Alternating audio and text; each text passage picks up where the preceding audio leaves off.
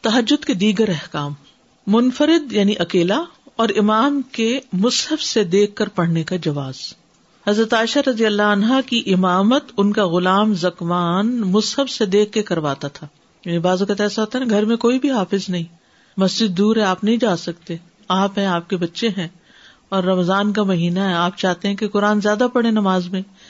تو آپ ان کو لیڈ کر سکتی ہیں مصحف کو سامنے رکھ کے اور اونچی آواز سے پڑھ کے افضل تو یہی کہ کوئی امام ہو، حافظ ہو رات کی جائے، لیکن اگر پاسبل نہ ہو تو پھر اس طریقے کی بھی اجازت ہے، رخصت ہے۔ ٹھیک ہے؟ فون پہ بھی کر رہے ہوتے ہیں اور اس میں بیچ میں وہ میسج بھی آ جاتا ہے، اس میں بھی نگاہ پڑ جاتی ہے۔ تو یہ نہیں کرنا چاہیے۔ مصحف سے پڑھنا اور بات ہے۔ نماز تحجد با جماعت ادا کرنے کا جواز۔ یعنی اگر آپ چاہتے ہیں کہ مل کے گھر والے پڑھ لیں تو بھی کر سکتے ہیں۔ صرف رمضان میں نہیں، رمضان کے علاوہ بھی۔ اور اس میں اپنے عباس کی وہ حدیث ہے نا جس میں آپ صلی اللہ علیہ وسلم پڑھ رہے تھے تو وہ ساتھ آ کے کھڑے ہو گئے تو پھر آپ نے ان کو اپنے دائیں طرف کیا، برابر کیا۔ بیوی کا شوہر کے پیچھے نماز پڑھنا۔ انس رضی اللہ عنہ سے روایت ہے کہ رسول اللہ صلی اللہ علیہ وسلم نے رات کو قیام کیا تو آپ کی ایک بیوی بھی آپ کی نماز کے ساتھ نماز پڑھنے لگی۔ جب آپ کو محسوس ہوا تو آپ اس کی طرف متوجہ ہوئے اور اس سے فرمایا، اگر تم چاہتی ہو تو لیٹ جاؤ۔ انہوں نے کہا، میں ابھی حشاش بشاش ہوں۔ آپ نے فرمایا تم میری مثل تو نہیں ہو، میری تو آنکھوں کی ٹھنڈک نماز میں ہے۔ بیٹھ کر قیام کرنے کا جواز۔ ام المومنین عائشہ رضی اللہ عنہ کہتی ہیں کہ انہوں نے رسول اللہ صلی اللہ علیہ وسلم کو رات کی نماز کبھی بیٹھ کر پڑھتے نہیں دیکھا۔ لیکن جب عمر رسیدہ ہو گئے تو آپ بیٹھ کر رات کرتے۔ پھر جب رکو کرنا چاہتے تو کھڑے ہو کر تقریباً تیس یا چالیس آیات پڑھ کر رکو فرماتے۔ یعنی اللہ اکبر کہہ کے تھوڑا سا پڑھ لیتے ہوں گے اور پھر بیٹھ جاتے۔ اور پھر جب رکو کرنے کا ارادہ کرتے، پھر کھڑے ہو جاتے، پھر کھڑے ہو کر کچھ پڑھتے اور پھر رکو کرتے۔ تو اس سے یہ پتا چلتا ہے کہ قیام کا کچھ حصہ کھڑے ہو کر اور کچھ بیٹھ کر یا بیٹھنے کے بعد پھر کھڑے ہو کر بھی کیا جا سکتا ہے۔ عبداللہ بن شقیق اخیلی سے روایت ہے۔ انہوں نے کہا، میں نے عائشہ رضی اللہ عنہ سے رسول اللہ صلی اللہ علیہ وسلم کی رات کی نماز کے بارے میں سوال کیا۔ تو انہوں نے کہا، آپ رات کو لمبا وقت کھڑا ہو کر نماز پڑھتے اور رات کو لمبا وقت بیٹھ کر نماز پڑھتے اور جب آپ کھڑے ہو کر کے رات کرتے تو کھڑے کھڑے رکو کرتے اور جب بیٹھ کر کے رات کرتے تو بیٹھ بیٹھے رکو کر لیتے۔ یعنی اس طرح بھی ہے۔ یعنی ضروری نہیں کہ کھڑے ہو کر پھر کرے بیٹھ کر اگر پڑھ رہے ہیں تو بیٹھ کے پھر رکو کیا جا سکتا ہے۔ نیند کے غلبے میں نماز نہ پڑھنا۔ ابو حرارا رضی اللہ عنہ سے مروی کہتے ہیں کہ رسول اللہ صلی اللہ علیہ وسلم نے فرمایا، جب تم میں سے کوئی رات کو قیام کرے پھر قرآن کو اپنی زبان پر بھاری محسوس کرنے لگی۔ اسے یہ معلوم نہ ہو کیا کہہ رہا ہے۔ صحیح کہ سو جائے۔ کبھی ایسا ہوتا ہے نا؟ وہ آپ کو اتنی نیند آ جاتی ہے کہ آپ پڑھتے ہوئے آیت کے بیچ میں پھر سو جاتے پھر شروع کرتے پھر شروع کرتے ہیں۔ تو بہتر ایسے اپنے آپ سے لڑنے کی بجائے سو جائیں۔ چستی ہو تو نماز پڑھنا چاہیے۔ انس رضی اللہ عنہ سے مروی، انہوں نے کہا کہ رسول اللہ صلی اللہ علیہ وسلم مسجد میں داخل ہوئے اور دو ستونوں کے درمیان ایک رسی لٹکی ہوئی تھی۔ آپ نے پوچھا یہ رسی کیسی ہے؟ کہا گیا اللہ کے رسول، یہ ہمنا بنتے جہش کی ہے۔ وہ نماز پڑھتی ہے، جب تھک جاتی ہے تو اس کے ساتھ لٹک جاتی ہے۔ تو رسول اللہ صلی اللہ علیہ وسلم نے فرمایا، جب تک طاقت ہو نماز پڑھے، جب تھک جائے تو بیٹھ جائے۔ زیاد نے روایت کی، آپ نے پوچھا، یہ کیا ہے؟ تو صحابہ کہنے لگے، یہ زینب کی ہے، وہ نماز پڑھتی رہتی ہے۔ جب سست ہوتی، تھک جاتی تو اسے تھام لیتی ہے۔ آپ نے فرمایا، اسے کھول دو۔ پھر فرمایا، تمہیں چاہیے کہ جب تک چستی سے نماز پڑھی جائے، پڑھو۔ جب سستی محسوس کرو یا تھک جاؤ تو بیٹھ جاؤ، تو کھڑے نہ ہو۔ کیونکہ پھر انسان کی توجہ نہیں رہتی نماز کی طرف۔ جب جسم پین میں ہوتا ہے تو۔ قیام میں اعتدال۔ عبداللہ بن عمر کہتے ہیں کہ رسول اللہ صلی اللہ علیہ وسلم میرے پاس تشریف لائے اور فرمایا، کیا میں درست خبر دیا گیا ہوں کہ تم رات بھر قیام کرتے رہتے ہو اور دن میں روزے رکھتے ہو؟ میں نے کہا جی ہاں۔ آپ نے فرمایا، ایسا نہ کرو۔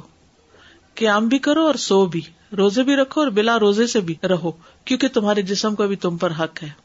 یعنی ساری رات قیام نہیں کرنا چاہیے، کچھ حصہ ضرور سو جانا چاہیے۔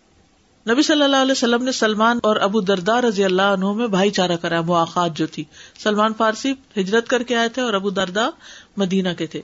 ایک مرتبہ سلمان رضی اللہ عنہ ابو دردا سے ملاقات کے لیے گئے تو انہوں نے ام دردا کو انتہائی پراگندہ حال میں دیکھا۔ ان سے پوچھا، تمہارا کیا حال ہے؟ وہ کہنے لگی تمہارے بھائی ابو دردا کو دنیا میں کوئی حاجت نہیں رہی، اتنے میں ابو دردا بھی آ گئے۔ انہوں نے سلمان رضی اللہ عنہ کے لیے کھانا تیار کیا۔ پھر سلمان رضی اللہ سے کہا، تم کھاؤ، میں تو روزے سے ہوں۔ سلمان رضی اللہ عنہ نے کہا، جب تم نہیں کھاؤ گے تو میں بھی نہیں کھاؤں گا۔ تو ابو دردا نے کھانا کھا لیا۔ جب رات ہوئی تو ابو دردا عبادت کے لیے اٹھے۔ تو سلمان رضی اللہ نے کہا، اب اس سے ہو جاؤ۔ وہ سو گئے۔ تھوڑی دیر بعد پھر وہ اٹھے۔ تو سلمان رضی اللہ عنہ کا بھی سو جاؤ۔ جب رات کا آخری حصہ ہو تو سلمان رضی اللہ نے کہا، اب اٹھ جاؤ۔ پھر دونوں نے نماز پڑھی۔ یعنی سو بھی اور نماز بھی پڑھو۔ کیونکہ وہ بالکل عبادت اور روزے میں، دن میں روزہ، رات میں عبادت تو بیوی کی طرف سے، گھر کی طرف سے بالکل غافل اس سے منع کیا گیا۔ اس کے بعد سلمان رضی اللہ عنہ نے کہا، تمہارے رب کا بھی تم پہ حق ہے، تمہارے نفس کا بھی تم پر حق ہے، تمہاری بیوی کا بھی تم پر حق ہے، اس لیے ہر حق والے کو اس کا حق دو۔ پھر وہ نبی صلی اللہ علیہ وسلم کی خدمت میں حاضر ہوئے اور آپ سے اس کا تذکرہ کیا تو آپ نے فرمایا، سلمان نے سچ کہا۔ جندب رضی اللہ عنہ فرماتے ہیں، نبی صلی اللہ علیہ وسلم بیمار ہو گئے تو ایک یا دو رات قیام نہیں فرمایا۔ ویسے تو یہ کہا جاتا ہے نا کہ احب العمال اللہ ادوا محا اللہ کے نزدیک وہ کام زیادہ پسندیدہ جو مسلسل ہو، لیکن بیماری یا سفر کی وجہ سے اگر کوئی شخص اپنا ورد پورا نہ کر سکے تو اس کو کیے بغیر بھی اجر مل جاتا ہے۔ کسی وجہ سے قیام رہ جائے تو دن میں اسے پورا کرنا۔ عائشہ رضی اللہ عنہ کہتی ہے کہ رسول اللہ صلی اللہ علیہ وسلم جب بھی کوئی نماز شروع کرتے تو اسے ہمیشہ پڑھتے۔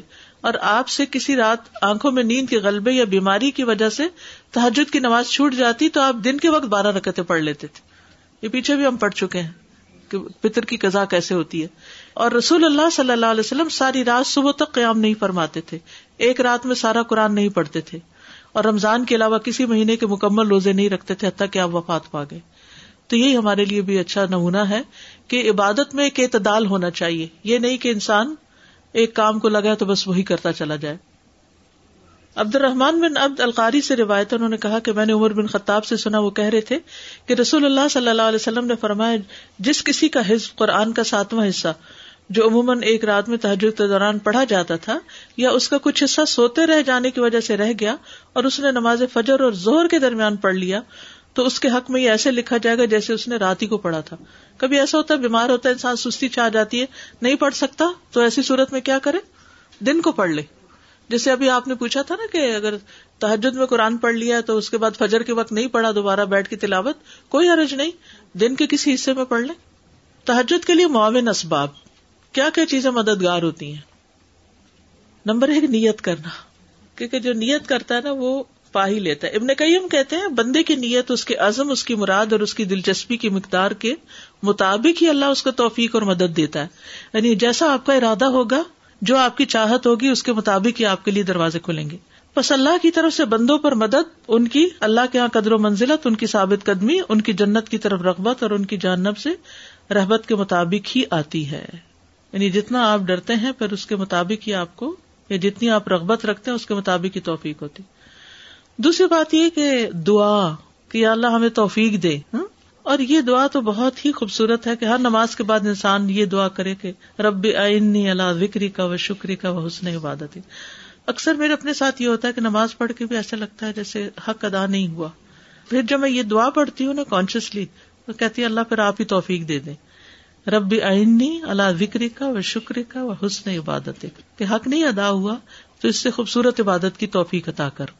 معاذ بن جبل کہتے کہ رسول اللہ صلی اللہ علیہ وسلم نے میرا ہاتھ پکڑا اور فرمایا، میں تم سے محبت رکھتا ہوں اے معاذ۔ میں نے ارض کیا، میں بھی آپ سے محبت کرتا ہوں یا رسول اللہ۔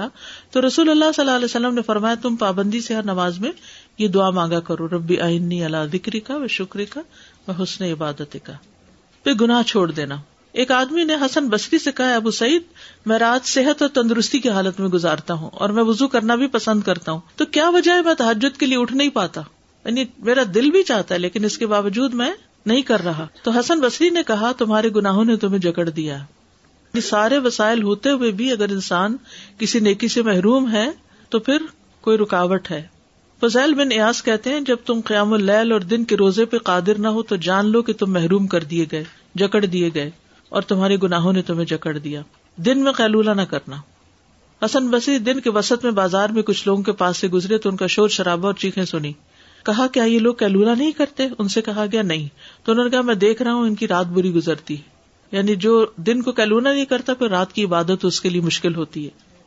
اسحاق ابن عبداللہ کہتے ہیں کہ کیلولا کرنا نیک لوگوں کے عمل سے ہے۔ یہ دل کو مضبوط کرنے والا ہے اور رات کے قیام پر قوت دینے والا ہے۔ اور باقی دن کی تھکاوٹ انسان کی دور ہو جاتی ہے اگر چند منٹ بھی آنکھیں بند کر کے خاموشی اختیار کر لے۔ جاب پر ہی اب تو آپ دیکھیں کہ لوگ پاور نیپ لے لیتے ہیں، جہاں بیٹھے ہوتے ہیں وہیں پر ہی ٹک جاتے ہیں۔ ٹین منٹ کے لیے بالکل چاہے سیٹ پہ پیچھے ریلیکس کر لیں، چاہے افضل تو یہ ہے کہ جیسے زور کی نماز انسان پڑھتا ہے نا، تو اس کے بعد جو ازکار کرنے ہوتے ہیں، اگر وہیں پر مسلح پر ہی لیٹ جائے اور آہستہ آہستہ ازکار کر لے اور تھوڑی دیر اور خاموشی اختیار کر لے تو کیلولا ہو جاتا ہے۔ کم کھانا۔ سفیان سوری کہتے ہیں، کم کھانے کو لازم کر لو، تم رات کے قیام کے مالک بن جاؤ گے۔ عشاء کے بعد گفتگو نہ کرنا۔ رسول اللہ صلی اللہ علیہ وسلم نے فرمایا، رات کا اندھیرا پھیل جانے کے بعد لایانی گفتگو نہ کیا کرو۔ اب یہاں تو رات بہت جلدی ہو جاتی ہے، لیکن اس میں یہ ہے کہ لایانی منع کی گئی ہے۔ کام کی بات ہے اگر، یا ضرورت کی کوئی چیز ہے، تو اس سے منع نہیں کیا گیا۔ جب نبی صلی اللہ علیہ وسلم عشاء کی نماز تاخیر سے پڑھتے، تو ظاہر ہے اس سے پہلے سونے سے بھی منع کیا گیا تو پھر ضروری کام جو ہے وہ انسان کر سکتا ہے۔ جیسے کوئی ہارڈ اینڈ فاسٹ رول نہیں ہے۔ عبداللہ رضی اللہ عنہ سے مرفون مروی ہے کہ صرف نمازی اور مسافر لوگ رات کو گفتگو کر سکتے ہیں یعنی جنہوں نے دیر سے نماز پڑھنی ہو۔ اسی طرح اگر کوئی تعلیم کا کام ہے یا کوئی اصلاح کا کام ہے یا اپنا سیلف اسٹڈی ہے، ورنہ پسندیدہ کیا ہے عشاء کی نماز پڑھ کر جلدی سونا۔ ابن رافع کہتے ہیں کہ عمر بن خطاب عشاء کی نماز کے بعد لوگوں کو اپنے درے کے ساتھ اکساتے تھے اور کہتے تھے کہ اٹھ جاؤ، شاید اللہ تمہیں رات کی نماز کی توفیق دے دے۔ زیادہ آرام دہ بستر نہ استعمال کرنا۔ حضرت عائشہ فرماتی کہ رسول اللہ صلی اللہ علیہ وسلم کا بستر چمڑے کا تھا اور اس میں کھجور کی چھال بھری ہوئی تھی۔ تہارت کی حالت میں رات کو سونا۔ نبی صلی اللہ علیہ وسلم نے فرمایا، جب تم رات کو اپنے بستر پر آؤ تو نماز کے وزو کی طرح وزو کرو۔ یہ فرض نہیں ہے، لیکن پسندیدہ ہے۔ کیونکہ فرشتہ اس کے ساتھ رات گزارتا ہے اور جب وہ کروٹ بدلتا ہے، فرشتہ کہتا ہے، اللہ اپنے بندے کو بخش دے کیونکہ یہ تہارت پر سویا اس کی فضیلت ہے۔ اسی طرح دائیں کروٹ پہ سونا۔ رسول اللہ صلی اللہ علیہ وسلم فرمایا، جب تم میں سے کوئی اپنے بستر پر آئے، تو اپنے ازار کے اندرونی کونے سے اپنے بستر کو جھاڑے، کیونکہ اسے نہیں معلوم کہ اس کی جگہ، اس کی عدم موجودگی میں کون آبسا ہے۔ پھر اپنے دائیں پہلو پر لیٹے، اور پھر کہے، بسم کا ربی وزا تو جمبی وہ بھی کا ارفا ان امسک تنفسی پر ہم ہا وہ ان ارسل تہا فحفظ ہا بما تحفظ بھی عبادت الصالحین۔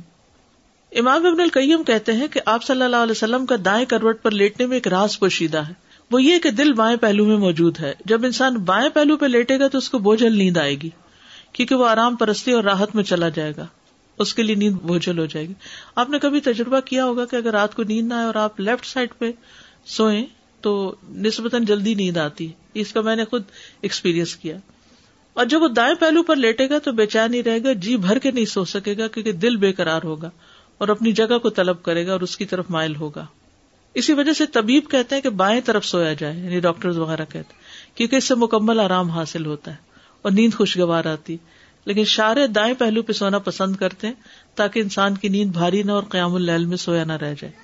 ویسے تو انسان کروٹے بھی بدلتا رہتا ہے، تو دائیں پہلے پہ اگر سوئے گا تو پھر بائیں پر کچھ دیر ہوا تو پھر رائٹ پر ہو تو پھر، تو آخری حصہ جو ہے اگر رات کا جس وقت اٹھنا ہو، اگر اس میں دائیں پہلو پہ سویا ہوا ہو، تو اٹھنے میں آسانی ہو جائے گی اس کو۔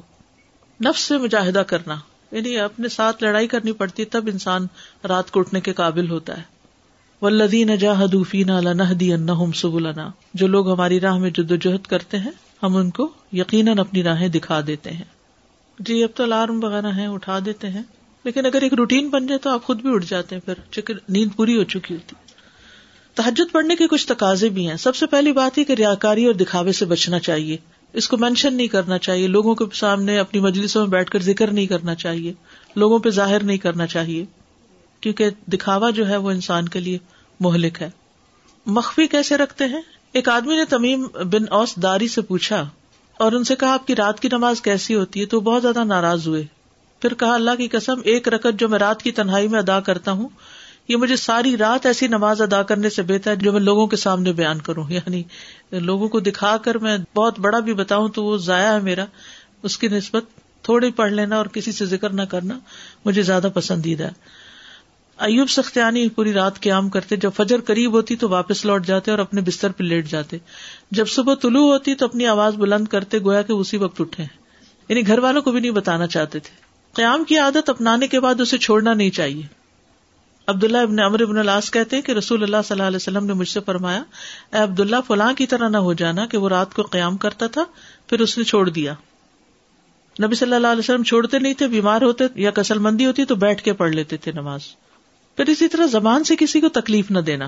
صحابہ نے کہا اللہ کے رسول، فلاں عورت دن میں نفلی روزہ رکھتی ہے، رات کو قیام کرتی ہے اور اپنے پڑوسیوں کو تکلیف دیتی ہے۔ آپ نے فرمایا وہ جہنم میں ہوگی۔ انہوں نے کہا، اللہ کے رسول فلاں عورت فرض نمازیں ادا کرتی ہے اور پنیر کے بنے ہوئے ٹکڑوں سے صدقہ کرتی ہے یعنی تھوڑا بہت صدقہ کرتی ہے اور اپنے پڑوسیوں کو تکلیف نہیں دیتی، فرمایا وہ جنت میں ہوگی۔ یعنی تحجد پڑھ کے بازو کا ہم یہ سمجھتے ہیں، چونکہ ہم بہت نیک ہیں، اس لیے ہمیں حق حاصل ہو گیا کہ اب ہم جیسے چاہے عمل کریں۔ یعنی بازو کا اپنے ایک عمل کو اچھا کرنے کی وجہ سے دوسرے امال کے بارے میں کیئر لیس ہو جاتے ہیں۔ اور زبان کی گناہ تو ویسے ہی مہلک ہے تو اس سے بچنے کے لیے پھر اسی طرح تنہائی میں حرام کاموں سے بچنا، یہ بھی بڑا ضروری ہے یعنی تحجد کی حفاظت بڑی ضروری ہے۔ نبی صلی اللہ علیہ وسلم نے فرمایا، میں اپنی امت کے ان لوگوں کو جانتا ہوں جو روز قیامت تہامہ پہاڑوں کی مثل ڈھیروں نیکیاں لے کر آئیں گے۔ لیکن اللہ ان کی نیکیوں کو فضا میں پھیلے ہوئے غبار کے باریک ذروں کی طرح بے اہمیت کر دے گا۔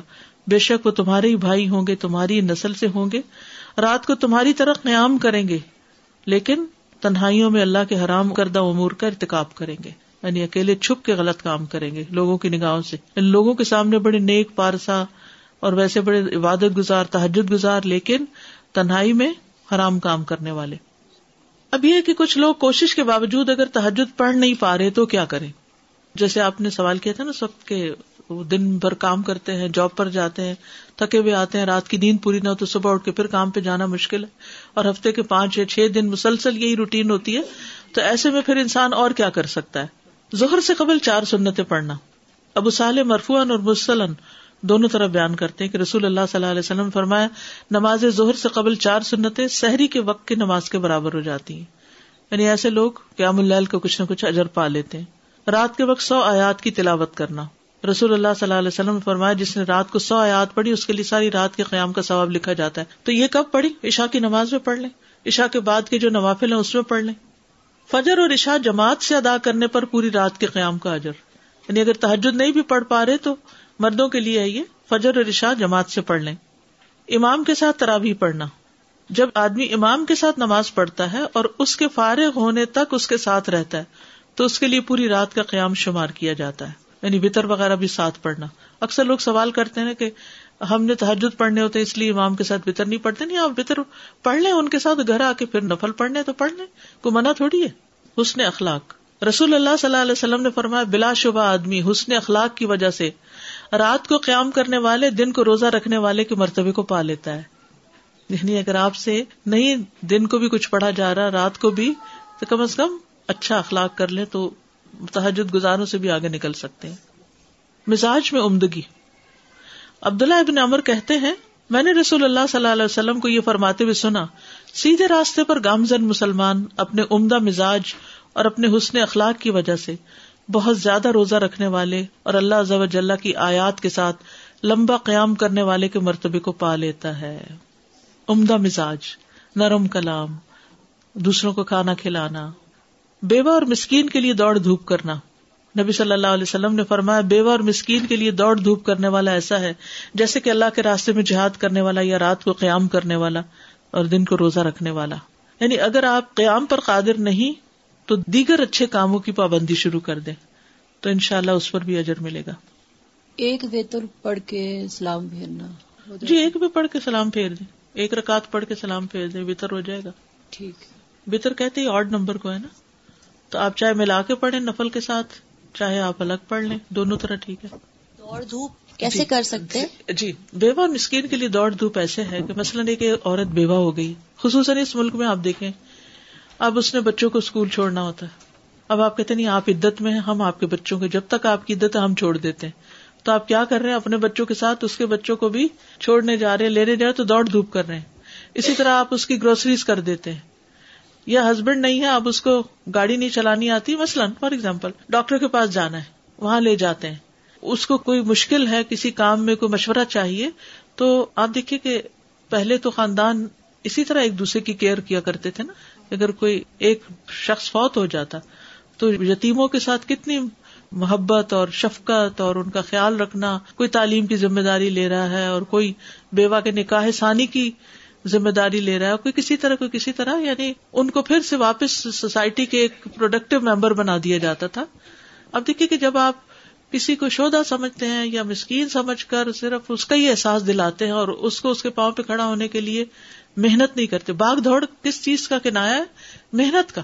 کہ ان کے لیے یا تو ہیلپ کرنے میں محنت کرنا یا ان کو ان کے پاؤں پہ کھڑا ہونے کے لیے محنت کرنا۔ جیسے یتیم بچے کا حق صرف یہی نہیں کہ اس کو کھلایا پلایا جائے، بلکہ اس کی تعلیم، تربیت۔ حضرت عائشہ کی گود میں بے شمار یتیم بچے تھے، اور بعض اوقات وہ ان کو مارتی بھی تھی یہ بھی میں نے کہیں پڑھا تھا کہ ان کی تربیت کے لیے ان کے ساتھ سختی بھی برتتی تھی۔ یعنی جیسے اپنے بچے کے ساتھ، جیسے ایک اپنی ماں کرتی ہے، اپنے بچے کے ساتھ کرتے ہیں، ہر وقت لاڈ تھوڑی کرتے ہیں۔ کبھی ڈسپلن بھی تو کرتے ہیں نا۔ یہ یہاں پہ ایک پوائنٹ پڑا کہ ظہر کی نماز سے پہلے جو چار سنت تو یہ موقع سنت ہے جی ہاں وہی جی۔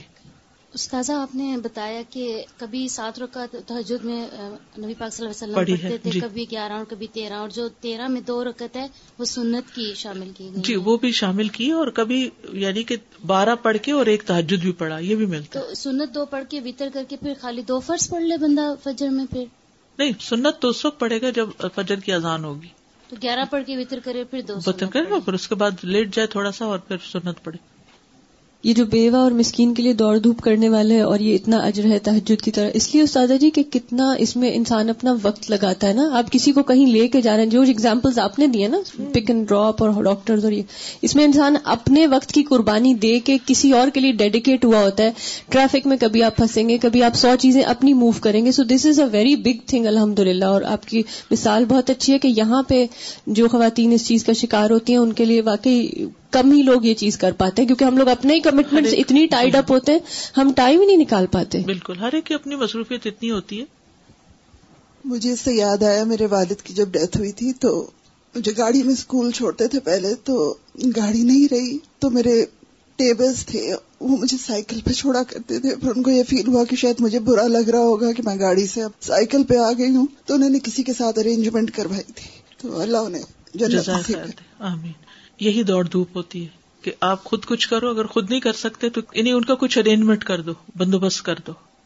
آج کل میں ایک سیریز تھوڑے اس پہ کام کر رہی ہوں، احسان کے انداز۔ تو اس میں مختلف واقعات پڑھنے کو ملتے ہیں، جیسے سال ہا سال لوگ ہمسایوں کے بوڑھے شخص کو اپنے گھر رکھ رہے ہیں کہ جس کو کوئی دیکھنے والا نہیں ہے۔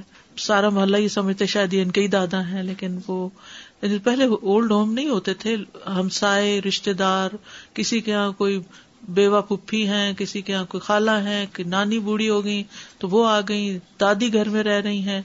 تو لوگ انہیں چیزوں میں اجر و ثواب سمجھتے تھے اور اتنا بڑا اجر ہے تحجد پڑھنے سے بھی زیادہ۔ آج ہم کیا چاہتے ہیں؟ ہماری ساری لائف روٹین کی ہو، ہم تحجد بھی پڑھے لیکن کوئی ہماری زندگی میں مداخلت نہ کرے۔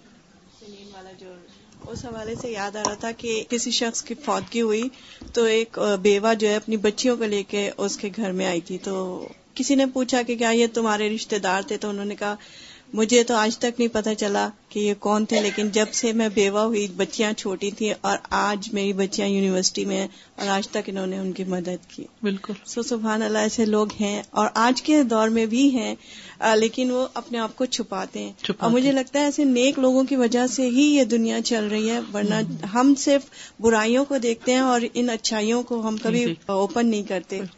ایسی مثالوں کو دیکھ کے ایک عجیب خوشی ہوتی ہے دل کو کہ یا اللہ ایسے لوگ ہیں اور ہم کہاں کھڑے ہیں؟ ہم بھی کچھ کر لیں۔ استاد جسٹ ایک ریکویسٹ ہے یا سجیشن ہے۔ الہدا میں بہت سارے ویلفیئر کے کام ہو رہے ہیں۔ جی ہاں۔ کوئی اس فیلڈ میں بھی تھوڑا سا کام شروع کروا دے۔ یہاں پر یہ پرابلم ہے کہ کوئی کسی کے حالات سمجھتا نہیں کہ سارے سمجھتے کچھ کوآڈینیشن ایسی ہو جائے نا کہ کوئی ایک سینٹر ایسا ہو کہ جہاں فوری خبر پہنچ جائے یعنی کہ کس کے اوپر کیا مشکل آئی ہے اور پھر والنٹیئر نے بھی اپنے نام لکھوائے میں ہوں گے ضرور لیکن یہ کہ جیسے آپ سجیسٹ کر رہی ہیں اگر الہدا بھی ایسی سروس شروع کر سکے، تو اس میں یہ ہے کہ جو لوگ والنٹیئر کرتے ہیں کہ اگر کسی کو کوئی پرابلم ہے تو ہمیں بتا دیں۔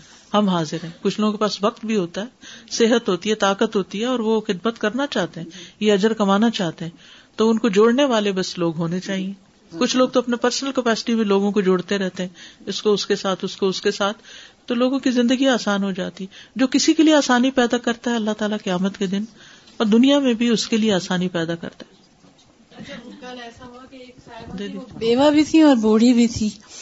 تو بوڑھے تو خیر ہم بھی ہیں لیکن وہ تھوڑی زیادہ تھی تو پھر مجھے یہ پتا چلا پھر ان کے پاس گئے ہم۔ یہیں سے نماز پڑھ کے وہاں سیدھے گئے کریڈٹ ویلی اچھی خاتون تھی اور یہ تھا کہ شاید کچھ بھول جا رہی ہیں۔ کافی اسٹروک وغیرہ کے معاملات تھے۔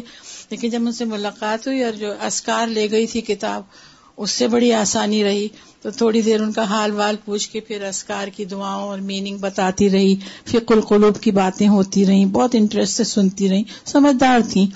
پھر اس کے بعد کافی باتیں ہو گئی اب دو گھنٹے ہو گئے۔ تو ان سے ہم نے کہا اچھا اجازت ہے، انیس جہاں نام تھا۔ تو کہنے لگی دل تو نہیں چاہ رہا۔ میں نے دل میں سوچا لو بھائی دو گھنٹے ہو گئے آپ کا دل کیوں چاہے گا؟ ظاہر ہے ان کو تو رفاقت کی ضرورت تھی۔ تو ہم نے کہا کہ نہیں اب اجازت دیجیے بہت سارے کام ہیں گھر میں بھی۔ تو پھر کہنے لگی کہ دیکھو دل نہیں چاہ رہا ایک بات پہ اجازت ہے وعدہ کر جاؤ کب آؤ گی؟ اتنے مجبور ہوتے ہیں وہ یہ سمجھیے اکیلی تھی تنہا۔ وہ جو صدقے کے کاموں میں سے ایک کام ہو سدیس میں یہ پتہ چلتا نا کہ کسی کو انس دینا۔ یعنی یہ بھی صدقہ ہے، کسی کو انس دینا یعنی کسی کے پاس بیٹھ کے اس کی وحشت دور کرنا۔ چلیے سلا تو دہا دہا کے وقت کی اہمیت قرآن مجید میں اللہ تعالیٰ نے اس کی قسم بکھائی ہے۔ وہ دہا قسم ہے دھوپ چڑھنے کے وقت کی۔ داؤد علیہ السلام کی تصبیح کا وقت تھا یہ۔ انا سخر نل جبال یو سب نبل آشی ول اشراق یہ جو اشراق کی نماز آپ پڑھتے نا، تو یہ ان کی تصبیح کا وقت تھا۔ بے شک ہم نے پہاڑوں کو اس کے ہمراہ مسخر کر دیا۔ وہ دن کے پچھلے پہر اور سورج چڑھنے کے وقت تصویر کرتے تھے۔ ابن کثیر رحمہ اللہ کہتے ہیں یعنی بے شک اللہ نے پہاڑوں کو مسخر کیا۔ داؤد علیہ السلام کے ساتھ سورج چڑھنے کے وقت اور دن کے آخری حصے میں تصویر کرے جیسے کہ اللہ تعالیٰ نے فرمایا، اے پہاڑوں، اس کے ساتھ تصویر کو دوہراؤ اور پرندے بھی۔ تو وہ سب کٹھے ہو جاتے تھے، پرندے اور تصویر دہراتے تھے۔ نبی صلی اللہ علیہ وسلم دہا کے وقت سفر سے واپس آتے۔ کاب بن مالک سے مروی ہے کہ رسول اللہ صلی اللہ علیہ وسلم دن میں چاشت کے وقت کے سوا کسی اور وقت سفر سے واپس تشریف نہ لاتے تھے۔ پھر جب تشریف لاتے تو پہلے مسجد جاتے، اس میں دو رکتیں ادا کرتے، پھر کچھ دیر وہیں بیٹھ جاتے، پھر گھر جاتے۔ نبی صلی اللہ علیہ وسلم کا فجر کی نماز سے دوہا کے وقت تک بیٹھ کر اللہ کا ذکر کرتے رہنا۔ جابر بن سمورا کہتے ہیں کہ نبی صلی اللہ علیہ وسلم جب فجر پڑھتے تو اپنی نماز کی جگہ پر بیٹھے رہتے، یہاں تک کہ سورج اچھی طرح نکل آتا۔ اس نماز کی بہت فضیلت ہے۔ رسول اللہ صلی اللہ علیہ وسلم یہ نماز ادا کیا کرتے تھے۔ اور آپ کی وسیعت تھی حضرت ابو حرا کو کہ زحا کی نماز جو ہے نہیں چھوڑنا۔ اور اس نماز کو اوابین کی نماز بھی کہا جاتا ہے۔ نبی صلی اللہ علیہ وسلم نے فرمایا دہا کی نماز کی حفاظت وہی کرتا ہے جو اواب ہو، اور یہی اوابین کی نماز ہے۔ یہ ابن آدم کے جوڑوں کا صدقہ بھی ہے۔ یعنی ہر روز صبح ابن آدم کے ہر جوڑ پہ صدقہ لازم ہو چکا ہوتا ہے۔ اور وہ کیسے ادا ہوتا ہے کہ جس سے ملے اس کو سلام کہے، صدقہ، نیکی کا حکم دینا، صدقہ، برائی سے روکنا، صدقہ، راستے سے تکلیف دے چیز ہٹانا، صدقہ، اپنی اہلیہ سے صحبت کرنا، صدقہ۔ اور ان سب سے دوہا کی دو رکتیں کفایت کرتی ہیں۔ یعنی دو رکت یہ نماز ادا کرتے تو گویا سارے جوڑوں کا صدقہ۔ اس کے پڑھنے سے سارے دن میں اللہ کی کفایت کا ملنا۔ حدیث کدسی میں آتا ہے ابن آدم، کیا تم اس بات سے آجز آگے ہو کہ تم دن کے ابتدائی حصے میں چار رکتیں پڑھو اور میں ان کے بدلے میں تمہیں دن کے آخر تک کفایت کروں یعنی تمہارے کام آسان کر دوں۔ دوہا کی چار رکعت اور زہر سے پہلے چار رکعت پڑھنے کی فضیلت۔ آپ صلی اللہ علیہ وسلم نے فرمایا، جس نے دوہا کی چار رکعت زہر سے پہلے چار رکعت یعنی موقع پڑھی، اس کے لیے جنت میں گھر بنایا جائے گا۔ مسجد میں ہی پڑھنے کی فضیلت ہے ان کو۔ یعنی جیسے فجر کی نماز مسجد میں پڑھی تو بندہ وہیں بیٹھا رہے، ذکر ازکار کرے، تلاوت کرے اور پھر اس نماز کو پڑھے۔ اور جو اس تکلیف کو برداشت کرے، اس کا اجر عمرہ کرنے والے کی طرح ہے۔ اب یہ جو لوگ کہتے ہیں دہا اشراق، اوابین کا فرق کیا ہے؟ یہ سوال اکثر آتا ہے۔ اشراق اور دہا کی نماز کا فرق۔ اول وقت میں دہا کی نماز ادا کرنا ہی اشراق کی نماز ہے۔ یہ دو مختلف نمازیں نہیں ہیں۔ اس کا نام اشراق اس لیے رکھا گیا کہ سورج نکلنے اور اس کے بلند ہونے کے بعد ادا کی جاتی ہے۔ اشراق۔ یعنی سورج کے نکلنے کو شرک کہتے حسد کے لیے نا شرق کا لفظ بھی استعمال ہوتا ہے، حسد کرنے والے کے لیے۔ کیونکہ وہ بھی اندر سے جل اٹھتا ہے۔ اول وقت میں دہا کی نماز ادا کرنا ہی اشراق ہے اور سلاط الدہا ہی اوابین ہے۔ ٹھیک ہے؟ سلاط الدہا کا وقت۔ سورج طلوع ہونے سے لے کر زہر کی نماز سے پہلے تک۔ ٹھیک ہے؟ جب سورج طلوع ہوتا ہے تو اس وقت کیا ہوتا ہے؟ یعنی یہ نہیں کہ نکلتے ہی۔ تقریباً پندرہ منٹ کا فرق جو ہے اور اسی طرح سورج کے زوال سے پندرہ منٹ پہلے تک۔ اس کا افسل وقت تپش کی شدت کے بعد ہے۔